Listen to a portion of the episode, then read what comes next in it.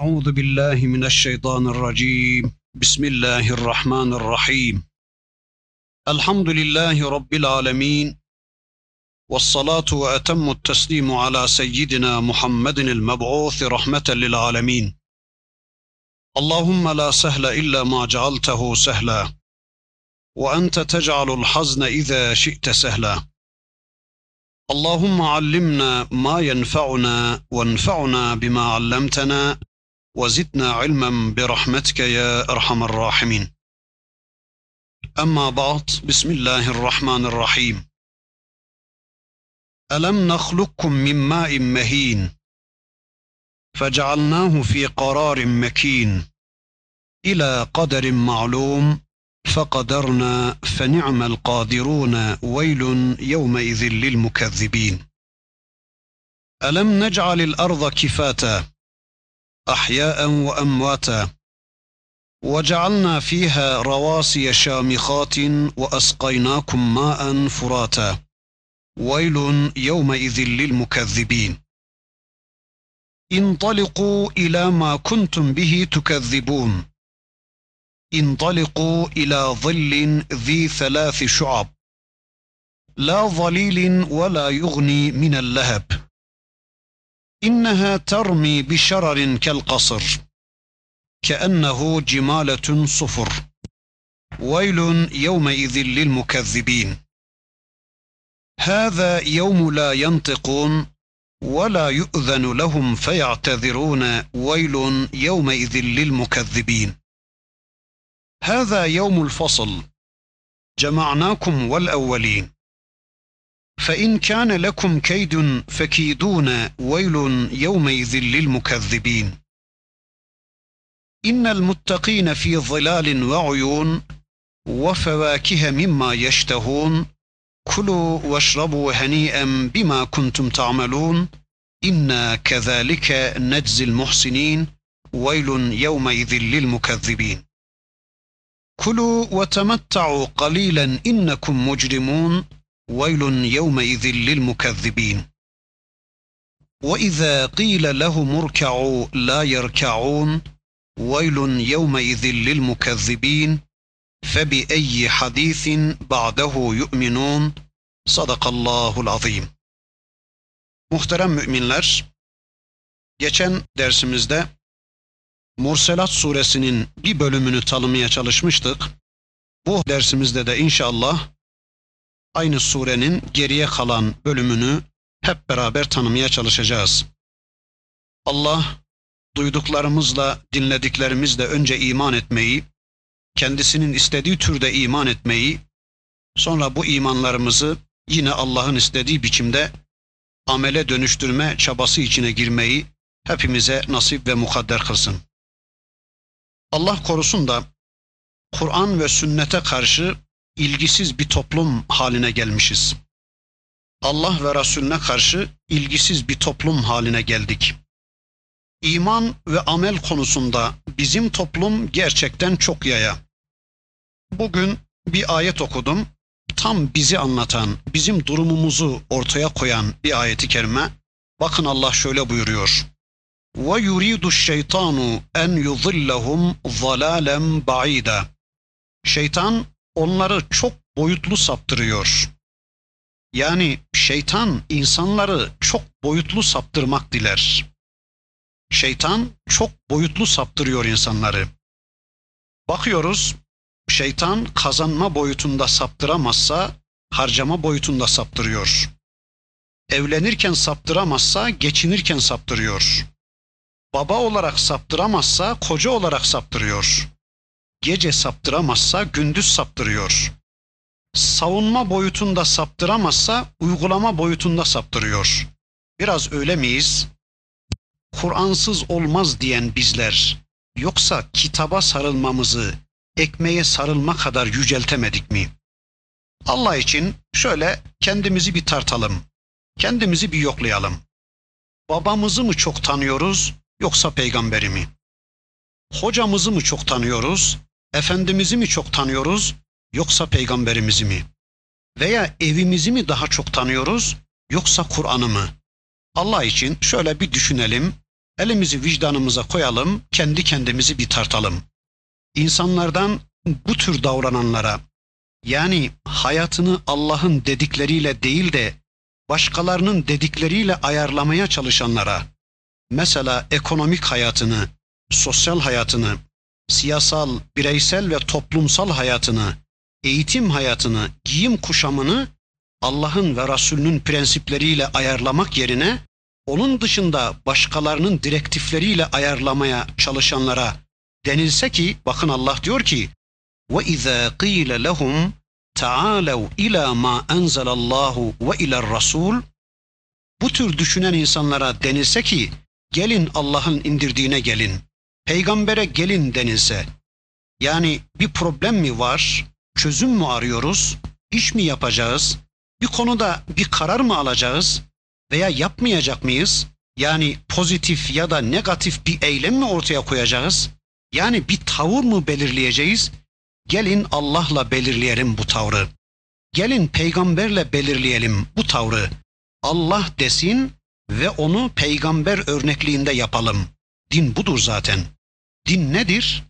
Din Allah'ın bizden istediklerini fert planında peygamberimiz, toplum planında da sahabe nasıl uygulamışsa ben de onu din kabul edip uygulamaya çalışırsam ben dindarım demektir. Ben Müslümanım demektir. İşte gelin Allah'a, gelin peygambere denilince Allah diyor ki ra'eytel munafikine yasuddun anke sududa. Bu tür insanları yani münafıkları görürsün ki diyor Allah, onlar senden bir yan çizerler ki, bir yamukluk yaparlar ki, e, suçun ne senin? Kur'an okuyalım dedin. Suçun ne senin? Problemleri Kur'an'la çözelim dedin. E, peki o ne yapıyor? Aa, babamla çözerim ben. Hocamla çözerim ben. Abimle çözerim ben. Ben büyüğümle çözerim. Ben efendimle çözerim. Eh, peygamberi anladık. Hürmete layık birisidir. Bazen bazen işte salavat getiririz. Arada bir ziyaret ederiz, toprağını öperiz. Elimizi kalbimize koruz adı anıldığı zaman şöyle bir saygı gösterisinde bulunuruz. Ama benim büyüğüm, benim efendim, benim yazarım, benim çizerim, benim emirim, benim amirim, benim sözünü dinleyeceğim birilerim vardır diyorsa Allah korusun onlar münafıklardır diyor Kur'an. Yasuddûne anke sududa yan çizerler. Bir yan çizerler ki Konya'da bir arkadaşım var. Derdi bu. Yani derdi Kur'an. İnsanlar Kur'an'a yönelsinler. Derdi bu. Okumak, okutmak, anlamak, anlatmak. Bildiğim kadarıyla gece gündüz bundan başka derdi yok arkadaşın. İnsanları bu yola davet etmek, işi gücü bu. Kendisinin reklam edilmesinden hoşlanmadığı için adını burada söylemiyorum. Arkadaşlarına bu işi ısrarla empoze edince Allah affetsin ama şöyle diyenler çıktı. Vallahi kardeş acele işimiz olmasa senin sokaktan geçmek istemiyoruz. Çünkü gene yakalayacaksın, son okuduğun ayeti bir anlat. Son öğrendiğin hadisi bir anlat diyeceğinden korkuyoruz. Biz onun için cadde değiştiriyoruz diyorlar. Çok garip bir şey ya. Öyle değil mi? Halbuki biz birbirimize böyle desek olmaz mı yani? Karşılaştınız, konu mu açacaksınız? E niye siz açıyorsunuz da? Allah'a açtırın, peygambere açtırın. Kardeş sen son okuduğun ayeti bir anlat. Kardeş sen de son öğrendiğin hadisi bir anlat. Sen de son öğrendiğin ayeti bir anlat. Ne kadar hoş olur değil mi? Bir Allah söz söylüyor, bir peygamber söz söylesin. O zaman işte güzel olacaktır. Bunu yapsak iyi olmaz mı? Mesela bakın gidiyorum dükkanlara, gidiyorum bazı eşe dosta. Diyorlar ki işte bir şeyler ikram edelim diyorlar. E neyse diyorum bir ayet bir hadis ikram edin dinleyelim diyorum. Bir adamın haberi yok ya. Hocam diyor o senden olsa e niye diyorum senin kitapta yok mu bunlar? Senin görevin değil mi bu? İşte biraz zorlayınca terliyor, sıkılıyor adam. İşte hocaları imtihan için öğrendiği bir ayet ya da bir hadis vardır ya kafasında. Onu söylüyor ve bitiriyor tabii. 10 gün sonra, 15 gün sonra bir daha gidiyorum. Bir ayet, bir hadis diyorum. Yok adamda. Yani 15 gündür sünnetsiz yaşamış, kitapsız yaşamış. sünnetsiz, kitapsız filan dediniz mi adam köpürür değil mi? Ama sünnetsiz dolu bizim piyasa. Kitapsız dolu bizim piyasa. Sözüm yabana, meclisten dışarı, içeri mi, Irak mı, İran mı bilmem de siz son bir aydır ne kadar sünnetlisiniz? Yoksa siz de mi sünnetsizlerdensiniz? Eyvah! Bizim iki sünnetimiz kalmış. Yemek tabağının tabanında işte son kalan kırıntılar falan kalmışsa onu temizleme sünneti, sonra çocuğumuzun bilmem nesinin sünneti. Tamam, hepsi bu kadar. Öyleyse bakın, gelin Allah'ın kitabına, gelin peygamberin sünnetine denilince münafıkları görürsün ki yan çizerler diyor Allah. Peki ya biz? Biz ne yapıyoruz? Biz fikir planında yan çizmiyoruz da yoksa eylem planında mı yan çiziyoruz? Tamam Kur'an sünnet filan diyoruz ama bunu eylem planına dökmede mi yan çiziyoruz yoksa? Fikir ve eylem, iman ve amel. Kur'an'ı bir araştırın. Allah inananlara hiç cennet vereceğini vaat etmiyor. İnananlar cennete demiyor. Ya inananlar ve inancını yaşayanlar yani ameli salih işleyenler cennete diyor. Böyle ayetler var. Bir de müstakillen amel edenlere cennet vereceğim diyen ayetler var. Öyleyse inanmamız hiç mi hiç yetmeyecektir amel etmemişsek. Öyleyse fikir planında kabul yetmiyor. Bakın burada şöyle bir teklifim olsun. Mesela kılık kıyafet düzenini, ev düzenini, eğitim düzenini, kazanma harcama düzenini, bir aylık kazancı nerelerde harcayacağını Allah'a sormadan yapanlara, yani kitap ve sünnetle diyalogsuz yaşayanlara bir teklifim var. Evinizdeki bütün eşyaları sokağa dökün. Peygamberinize koşun, müracaat edin ve deyin ki, Ya Resulallah, vallahi pişmanım. Bilir bilmez lazımmış diye eve neler neler almışım ben. Anladım ki sana sormam lazımmış. Ama şimdi anladım bunu. İşte eşya, işte ev. İşte sen, işte ben. Buyur istediğini eve koyacağım, istemediklerini, bunlar gereksiz dediklerini atacağım deseniz ne kalır evinizde bir düşünün. Veya şöyle kafa tasını keselim, içinde ne kadar bilgi varsa ortaya dökelim, masanın üstüne dökelim, Allah ve Resulüne soralım. Valla çöplük gibi neleri doldurmuşum. Şunları bir ayıklayalım ya Rabbi. Şunları bir ayıklayalım ya Resulallah diyelim. Yani kitabı ve sünneti çağıralım. Kafamıza lazımdır dediklerini yine oraya yerleştirelim. Geri kalanları atı verelim. Yoksa o zaman kafamız tam takır, bomboş. Sanırsın bir kaval, martavaldır, martavaldır, martaval mı olacak? Biraz öyle gibi değil mi? Mesela nehir isimleri at, şehir isimleri at, arkadaş isimleri at, artist isimleri at bir kenara, fizik problemleri at, cebir denklemleri at onları, kimya formülleri at, plaka numaraları at. E ne kaldı? E Bakara'dan, Ali İmran'dan, kitaptan, sünnetten ne öğrendiysen o kaldı. Bir de kendiliğinden gelenler müstesna. Mesela bir yerden bir yere giderken bir şeyler gördün veya birileri bir şarkı mırıldandı da aklında kaldı. Belki bundan sorumlu olmayacaksın. Ama Kur'an ve sünnete yer kalmayacak biçimde oraya bilerek doldurduğumuz şeylerin hepsinden sorumlu olacağız. İşte genç ihtiyar, kadın erkek, fakir zengin hepimizin belki yediğimiz yemekten, içtiğimiz sudan, teneffüs ettiğimiz havadan daha çok muhtaç olduğumuz bir vahiy bölümüyle karşı karşıyayız. Allah gereği gibi anlamayı, gereğiyle iman edip amele dönüştürmeyi hepimize nasip etsin inşallah. Murselat suresinin bir bölümünü geçen haftaki dersimizde tanımaya çalışmıştık. Bu bölümde Rabbimiz helak edilenlerden söz ettikten sonra وَيْلٌ يَوْمَئِذٍ لِلْمُكَذِّب۪ينَ buyurmuştu. Yani helak edilenler konusunda yalan söyleyenlere veil olsun. Önceden helak edilenler konusunda yalan söyleyenlere veil olsun. Cehennemin veyline gitsin onlar buyurmuştu. Şöyle bir örnek vermiştik. Mesela Erzincan'da deprem oldu. E niye oldu? İşte yer sallandı da ondan oldu. diye yalan söyleyenler. İşte efendim kıtaların birbirine yaklaşması sonucunda oldu bu diye yalan söyleyenler veya Lut kavmi yere batmış.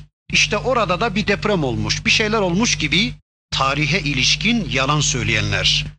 Yorumlamada yalan, tespitte yalan, teşhiste yalan, teoride yalan, yalan, yalan, yalan. Yani tarihe ilişkin yalan söyleyenler elbette helak olacaklardır. Bakıyoruz hep anlatılanlar öyle gibi Allah korusun.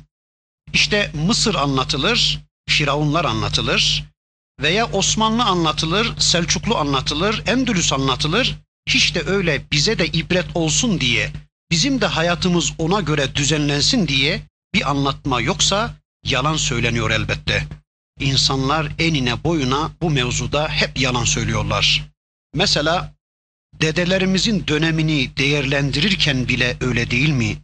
Yani adam anlatırken ecdadını, anlatırken dedesini vay işte şöyle çalışırdı, böyle didinirdi. Şöyle yerdi, böyle içerdi diye hep bir yönüne dikkat çekiliyor. Şöyle kılıç kullanırdı, böyle ata binerdi. Peki Kur'an'la ilgisi neydi? Yani dedelerimizin, geçmiştekilerin sünnetle münasebeti nasıldı? Çocuklarıyla eğitimi nasıldı? Komşularıyla münasebeti nasıldı? Tağutla münasebeti nasıldı? Küfre karşı, inkara karşı, şirke karşı, ilhada karşı bu dedelerimizin tavrı neydi, nasıldı? Bu bölümle hiç ilgilenilmiyor ya da bu bölüme hiç değinilmiyorsa herhalde yalan söyleniyor demektir. Adamı değerlendirmede yalan, adamı değerlendirmede yalan söyleniyor demektir. Allah korusun da biz sahabeyi veya peygamberi anlatanların da böyle anlattıklarını görüyoruz. Bakın bir ara ders yapıyorduk talebe arkadaşlarla. Ders yaptığım talebelere şöyle bir soru sordum. Hazreti Ebu Bekir deyince ne anlıyorsunuz? Kimdir, nedir Ebu Bekir? Ebu Bekir'le alakalı ne biliyorsunuz? Bildiğiniz, hatırladığınız yönlerini söyleyin yazacağım dedim. Talebelerden birisi dedi ki Hazreti Ebu Bekir ilk halifedir. Tamam dedim onu yazdım doğru. Bir başkası dedi ki ilk Müslümanlardandır. Tamam dedim onu da yazdım.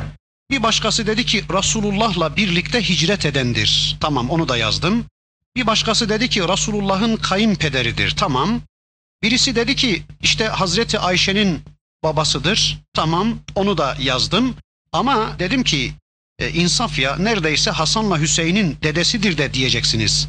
Yani yukarıda dediniz yani Resulullah'ın kayınpederi dediniz mi Hazreti Ayşe'nin babasıdır demenin anlamı kalmadı dedim. Başka başka yok. Bu kadar çıktı. Yani beş maddelik bir Ebu Bekir. Dedim Allah'tan korkun ya. Beş maddelik bir Ebu Bekir. Üstelik bu saydıklarınızın hiçbirisi benim için örnek değil. Yani bunların hiçbirisi benim örnek alabileceğim bir konu değil. İlk halifedir dediniz tamam ama ben ilk halife olamam. Benim için örnek bir yön değil bu.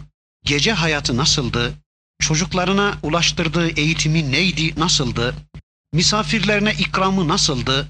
Zikri, fikri, namazı, tesbihi, orucu nasıldı? Evi, ev anlayışı, ev tefrişi, eşyası neydi, nasıldı? Bunlar lazım bana ya. Hiç bunları demediniz dedim.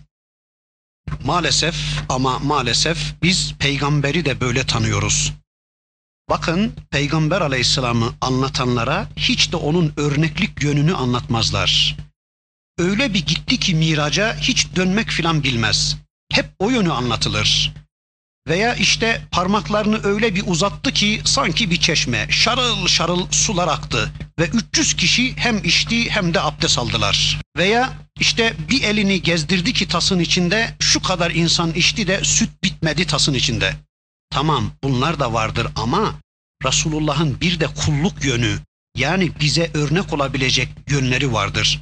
Bunlar hiç anlatılmaz, hiç gündeme getirilmez.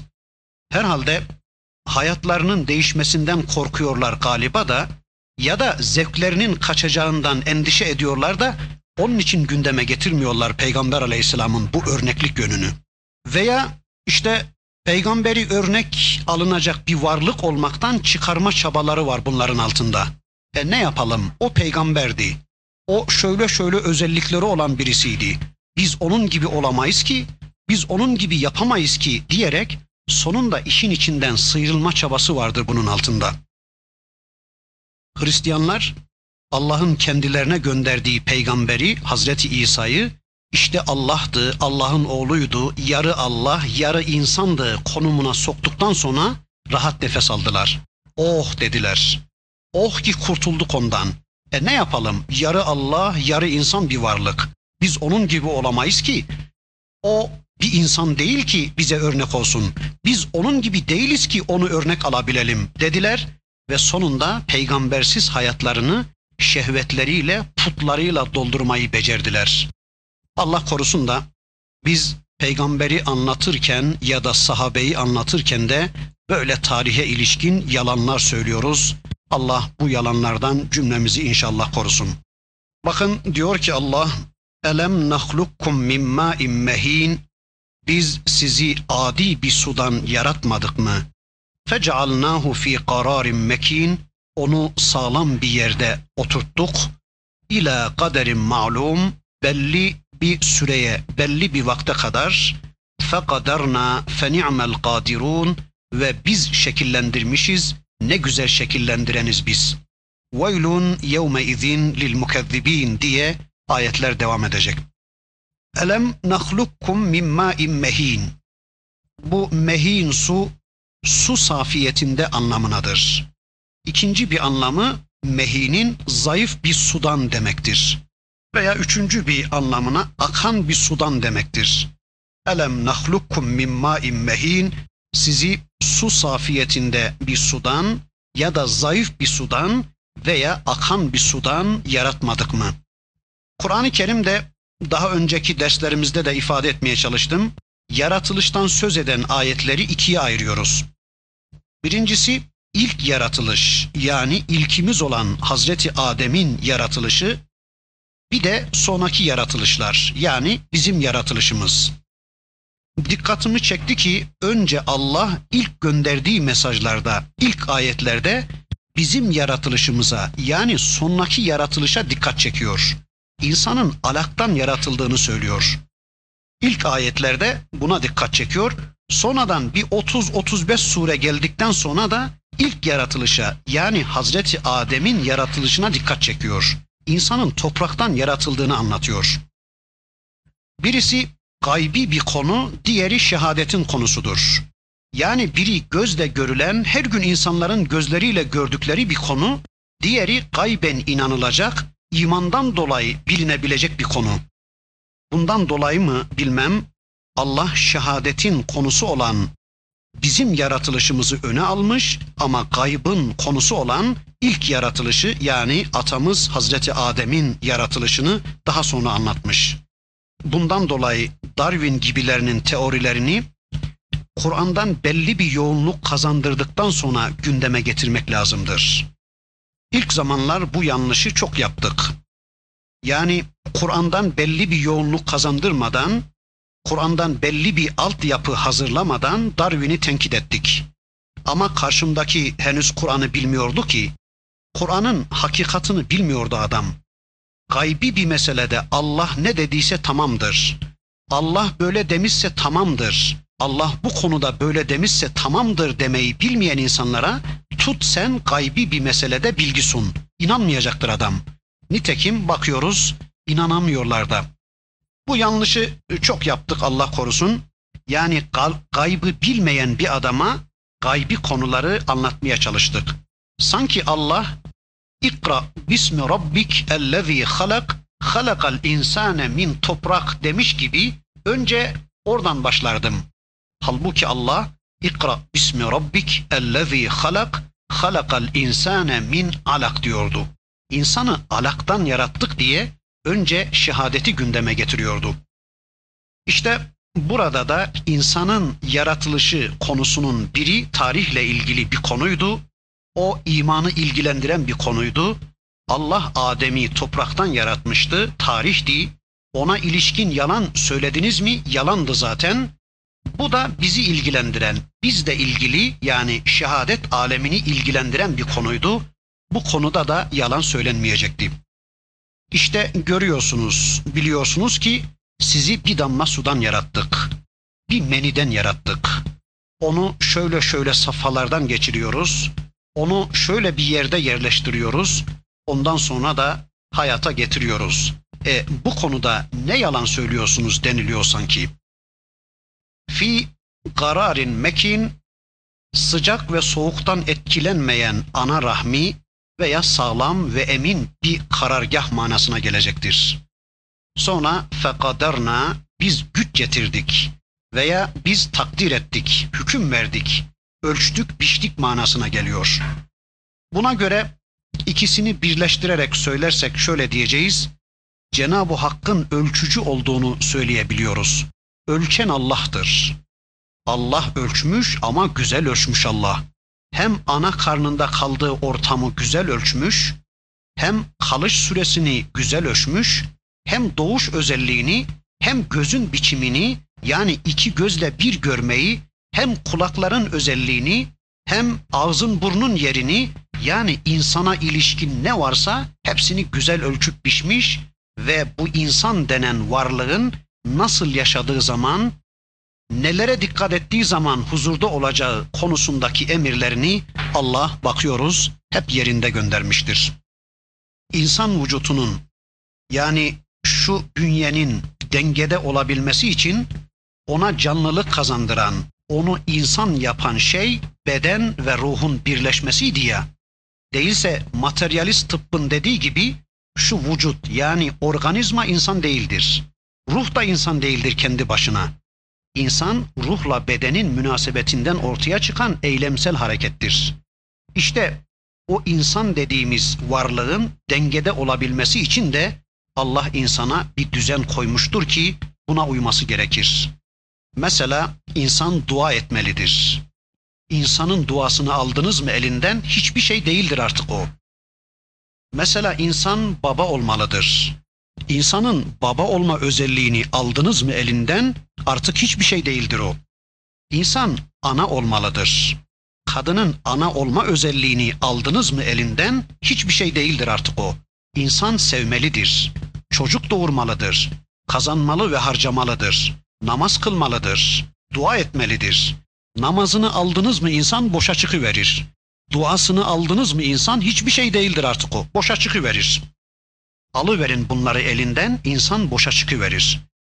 Hani insan emekliye çıkınca onun için ne yapacağını şaşırıyor da emekliler için yeni bir program hazırlandığından işte onların vakitlerinin boş geçtiğinin farkına varmamaları için bu programla insanlar az da olsa durumu idare ediyorlar ya oysa ne kadar haince bir iş değil mi? Yani sanki adam gözünüze takıp onunla görmeniz gerektiğini, kaleminizi de yazmada kullanmanız gerektiğini biliyorsunuz değil mi? Mesela hiç kalemi gözünüze takıp onunla görmeye çalıştığınız oldu mu? Veya gözlükle yazmaya kalktığınız hiç olmadı değil mi? Bunların fonksiyonlarını hiç unutmuyoruz. Nerede kullanacağımızı biliyoruz yani. Peki Bakara'nın yeri nedir bizim hayatımızda? Veya Ali İmran suresinin fonksiyonu nedir bizim hayatımızda? Nisa'yı nerede kullanmalıyız? Murselat suresi ne işe yarar? Nerede kullanmalıyız bunu? Yoksa bizim hayatımızda hiçbir şeye yaramayan, hiçbir fonksiyonu olmayan boş şeyler mi bunlar? Lüzumsuz şeyler mi göndermiş Allah? Yani olsa da olur, olmasa da olur. Abes şeylerle mi iştigal etmiş Allah? Niye var bunlar ya? Bugüne kadar nerede kullandık bu sureyi? Mesela Murselat suresini bugüne kadar nerede kullandınız? Bu surenin bizim hayatımızdaki fonksiyonu ne? Ne işe yarar bu? Bunu bilmek zorundayız. Eğer buna inandığımızı iddia ediyor, Müslümanız diyorsak kitabımızın fonksiyonunu bilmek zorundayız. Kur'an'daki sureleri nerede kullanacağımızı, bu surelerin bizim hayatımızda yerlerinin nere olduğunu, ne olduğunu bütün bunları bilmek zorundayız. Bundan sonra bakın buyuruyor ki Allah Elem nec'alil arda kifata ahyaen ve emvata Yeryüzünü bir tokat, bir toplanma yeri yapmadık mı? Gerek ölüler ve gerek diriler için. Elem nec'alil arda kifata yeryüzünü bir tokat, bir toplanma yeri yapmadık mı? Anadolu'da böyle bir tabir kullanılır. Yalnız tokat ağıldan farklı. Ağıl gece toplanma yeridir. Kifata kelimesi buna münasip oluyor. Toplanma yeri. Elem nec'alil arda kifata ahyaen ve emvata ve cealna fiha ravasiye şamihatin ve asqaynakum ma'en furata. Sonra oraya bir de yüksek yüksek dağlar oturtup da size tatlı tatlı sular sunmadık mı? Veylun yevme izin lil mukezzibin. Veil olsun o gün yalan söyleyenlere. Bir başka yerde elem nec'alil arda mihada der Allah. Yani yeryüzünü bir döşek kılmadık mı deniyordu. Burada da kifata denmiş. Yani zam olunarak birbirine sıkıştırılıp eklenilerek toplanılacak yer demektir. Ahyaen ve emvata gerek ölüler ve gerekse diriler için. Hani Ebul Ala el-Ma'arri şiirinin birinde şöyle diyordu. Rubbe lahdin kad sara lahdin miraran zahikin Rubbe lahdin kad sara lahdin miraran zahikin Gerisini hatırlayamadım. Şöyle diyordu. Kabirler nice zıtlara kabir olmaktan hep gülermiş. Yani bir yere bir ara insan, bir ara hayvan, bir ara at, bir ara it, bir ara böcek, bir ara mümin, bir ara kafir, bir dönem kadın, bir dönem erkek gömülünce gülermiş mezar. Yeryüzü böyle hem ölüler için hem de diriler için toplanma yeri. Görüyoruz ki Resulullah Efendimizin irtihalinden sonra da yerin altı üstünden her zaman çeşit olarak zengin olmuştur. Yerin üstünde ne var? Hepsinden, her çeşidinden yerin altında da var. Mesela iki çocuklu kadın mı var? Orada da var. Zengin mi var? Orada da var. Atlı arabalı mı var? Orada da var. Ya da zeki, dirayetli, cengaver, kahraman mı var? Orada da var. 10 yaşında, 5 yaşında, 3 aylık, 5 aylık mı var? Orada da var. Ama orada peygamber var, yeryüzünde yok artık. Onun içindir ki Resulullah'ın vefatından sonra yerin altı üstünden her zaman zengin ola gelmiştir. Zaten yer orada dolaşan insanla süslüdür.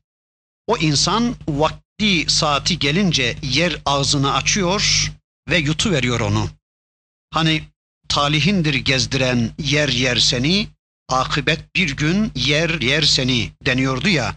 Her gün ağzını açıyor, oraya bir lokma konuyor.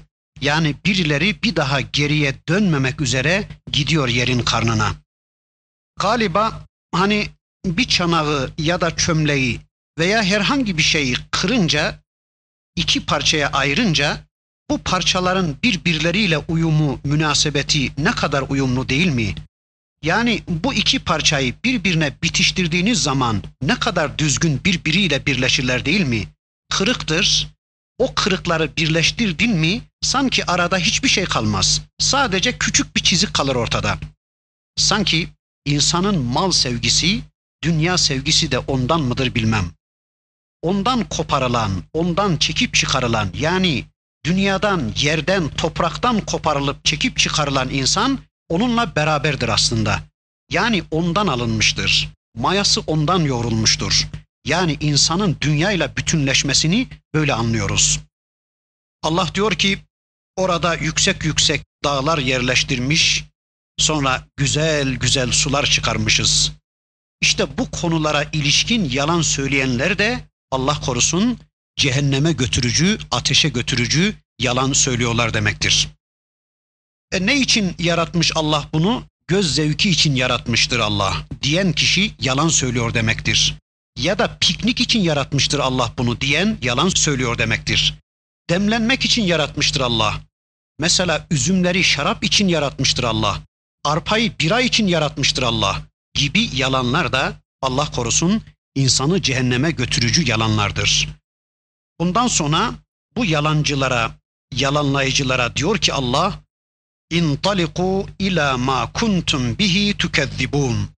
Haydın gidin o yalanladığınız şeye doğru. İntaliku haydın gidin ila ma kuntum bihi tukezzibun. O yalanladığınız şeye doğru haydın gidin.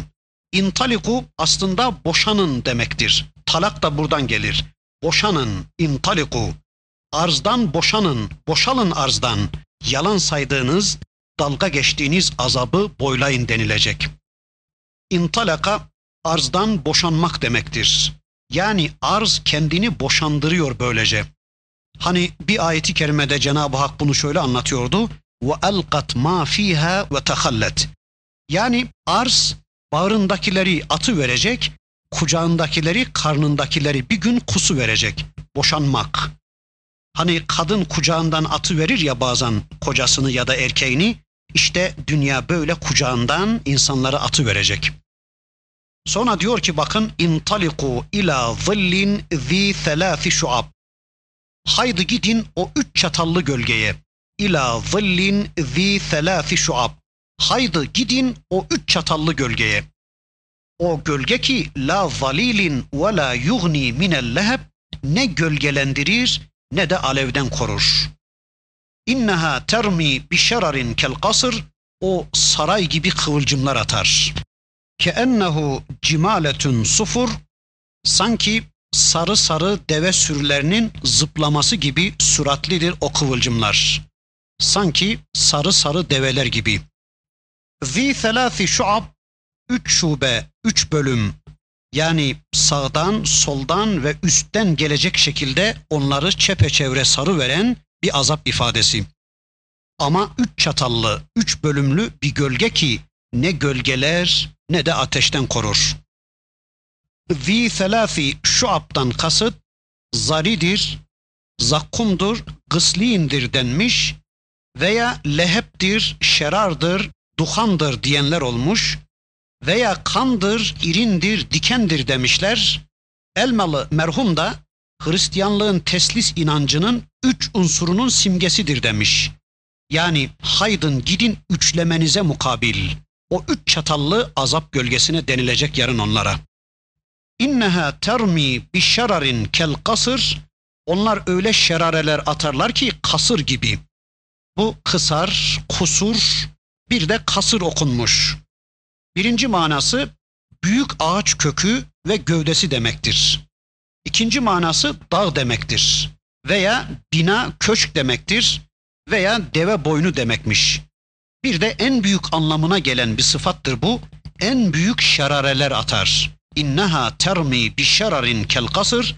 Onlar öyle şerareler atarlar ki onlar sanki kasır gibi, sanki ağaç kökü, ağaç gövdesi gibi veya dağ gibi şerareler atar veya bina gibi, köşk gibi veya deve boynu gibi veya en büyük şerareleri işte o atacaktır. Cehennem atacaktır.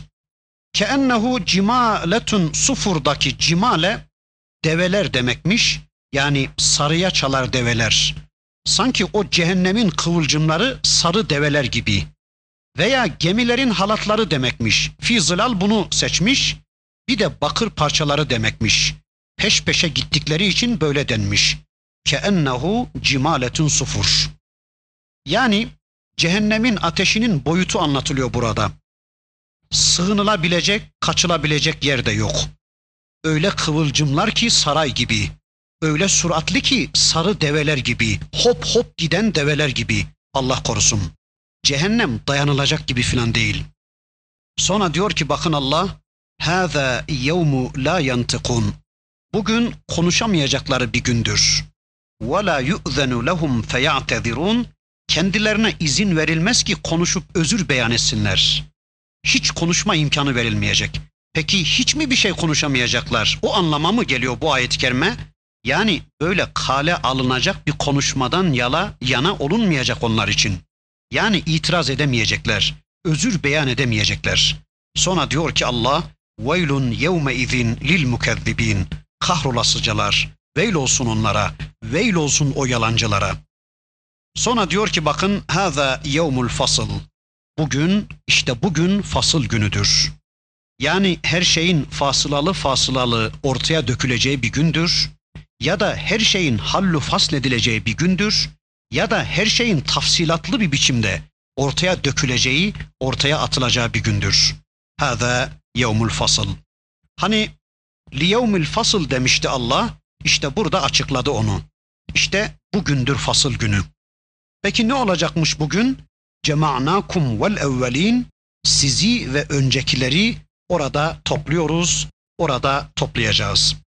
Fe in kana lekum keydun fekidun eğer bir düzeniniz, bir planınız, bir hileniz varsa haydın beni atlatın da bu işten kurtulun bakalım. Fe in kana lekum keydun fekidun. Eğer bir hileniz, bir keydiniz, bir tuzağınız, bir planınız, bir programınız varsa haydın beni atlatın da bu işten kurtulun bakalım. Ama veylun yevme izin lil mukezzibin. Dünyada da yapıyordunuz bu işi. Veil olsun cehenneme gidesiceler.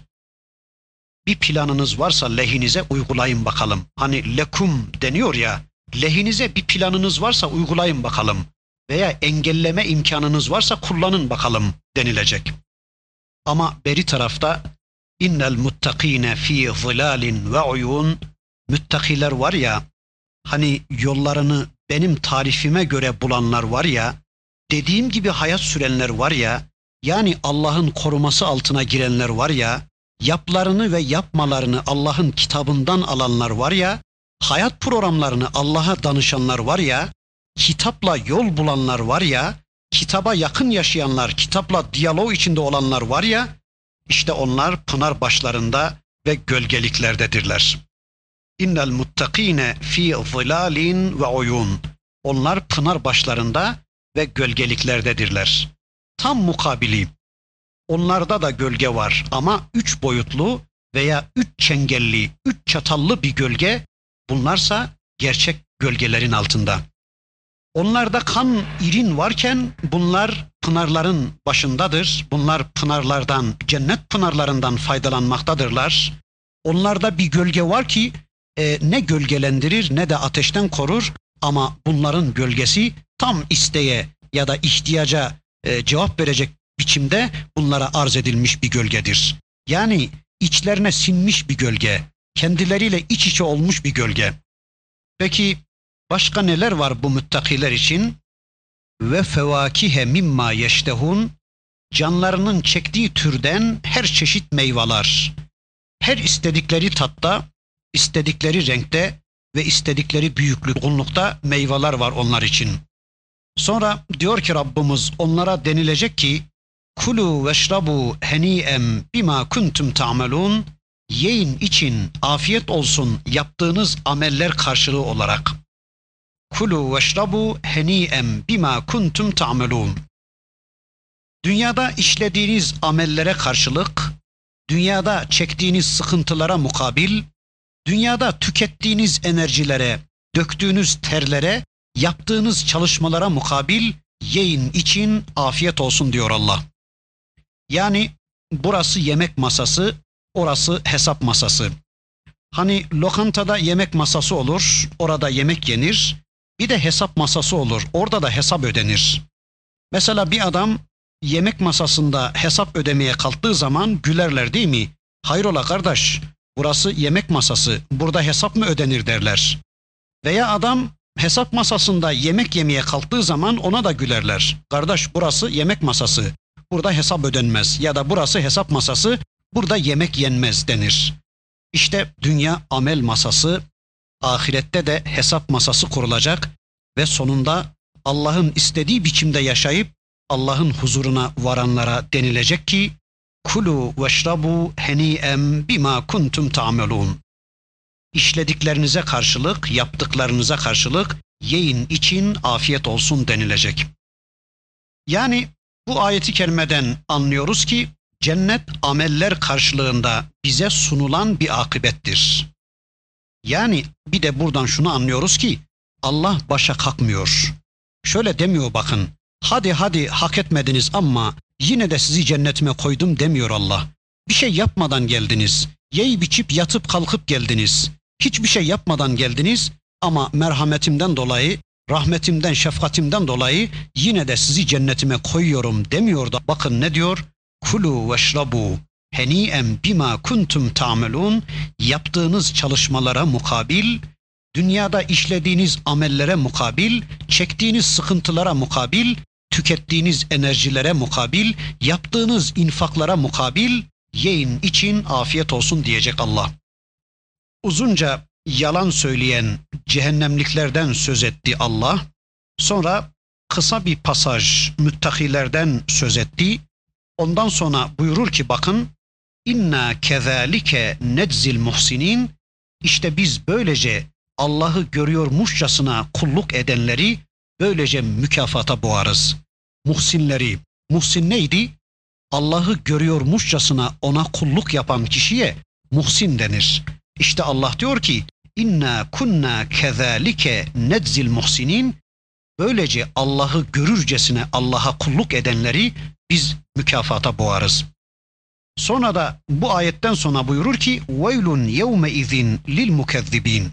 Lakin beri taraftaki mükezzibine veil olsun onlara. Bu sefer tıpkı yukarıdakiler gibi bir yalan modelinden söz ediliyor dersek o zaman bu şu anlama gelecektir. Onun takvalı oluş şudur diye, takvalı oluş budur diye Allah'ın tarif ettiği takva modelinin dışında bir takva tarif ederse kişi bu yalandır ve veil olsun bu tür yalan söyleyenlere. Bu öyle bir yalan ki insanı cehenneme götürücü bir yalandır. E, birinci mana böyle veya şöyle de diyebiliriz. İşte şunlar şunlar cennete gidecektir diye takvalılardan başkalarını cennete postalama eyleminde bulunursa bir adam işte bu da yalan söylüyor demektir. Yani mesela işte Allah bizi koymayacak da cennetine sığırları mı koyacak? Allah bizi cennetine koymayacak da kafirleri mi koyacak diye insan kendisini birileriyle mukayese eder, hayvanlarla mukayese eder, kafirlerle mukayese eder. Yani şunlar şunlar cennete gidecektir diye takvalı olanların dışında birilerini cennete gönderme eyleminde bulunursa kişi işte bu da yalan söylüyor demektir. Bu da hayatı ilgilendiren bir yalandır. Yukarıdaki konuda söylenmiş bir yalandır ve insanı cehenneme götürücü bir yalandır. Veya bunu şöyle de anlayabiliriz. Cennete gidecek bunlarsa eğer veil olsun onlara diye bir istihza konusu yapılıyor. Yani yalanlayanlar, yalancılar ya da Allah'a kulluk yapmayanlar, Allah'ın istediği biçimde yaşamayanlar, Allah'ın kitabı ve peygamberin sünnetini anlayıp o istikamette kulluk yapmayanlar eğer bunlar cennete gidecekse veil olsun onlara. Yani bunlar mı gidecek cennete? Veil olsun onlara cehenneme gidesiceler manasına ayeti böyle anlamaya çalışıyoruz. Veya şöyle de anlıyoruz ayeti kerimeyi. İşte cennete bunlar gidecek ama ötekilere veil olsun diye yukarıda anlatılan yemin konuları bir daha tekrar ediliyor diyeceğiz. Sonra Allah buyurur ki Kulu ve temetta'u qalilen innekum mucrimun. Kulu ve temetta'u qalilen. Yiyin için. Hadi biraz faydalanın. Hadi biraz demlenin bakalım. Hadi biraz istifade edin. Hadi biraz oyalanın bakalım. İnnekum mucrimun. Siz mücrimler, siz günahkarlarsınız.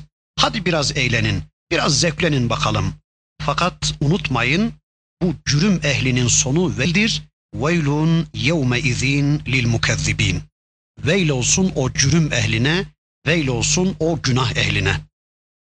Sonra bakın buyurur ki Rabbimiz qîle lehum irka'u la yerka'un ve izâ qîle lehum urka'u la yerka'un Onlara bel bükün denildiği zaman, boyun eğin denildiği zaman yani Allah'ı dinleyin, Allah'a kulak verin, Allah'ın istediğini yaşayın, Allah'a ruku edin denildiğinde yani Allah karşısında ukalalık etmeyin, Allah'a kafa tutmayın, Allah'ın kitabına karşı kayıtsız kalmayın, Allah'ın size gönderdiği peygamberinin mesajına, sünnetine karşı kayıtsız kalmayın. Allah'ın kitabıyla, peygamberin sünnetiyle dalga geçmeyin. Yani Allah karşısında ukalalık etmeyin.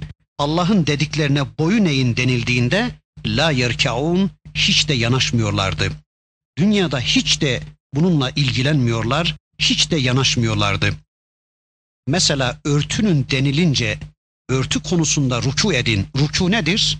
Allah'tan alınan emir karşısında boyun bükmektir. Tamam ya Rabbi, anladım ya Rabbi. Bunu da kabullendim ya Rabbi. Buna da inandım ya Rabbi. bunun da benim hayatımda görüntülenmesine iman ettim ya Rabbi. İşte ruku ve secde buydu. Örtünün denilince hiç yanaşmıyorlardı. Ruku etmiyorlardı. Tamam ya Rabbi, inandık ya Rabbi. Tepeden tırnağa örtüneceğiz ya Rabbi demiyorlardı. Veya namaz kılın dendiği zaman ruku etmiyorlardı. Yani Allah'tan aldıkları bu emri uygulama alanına koymuyorlardı.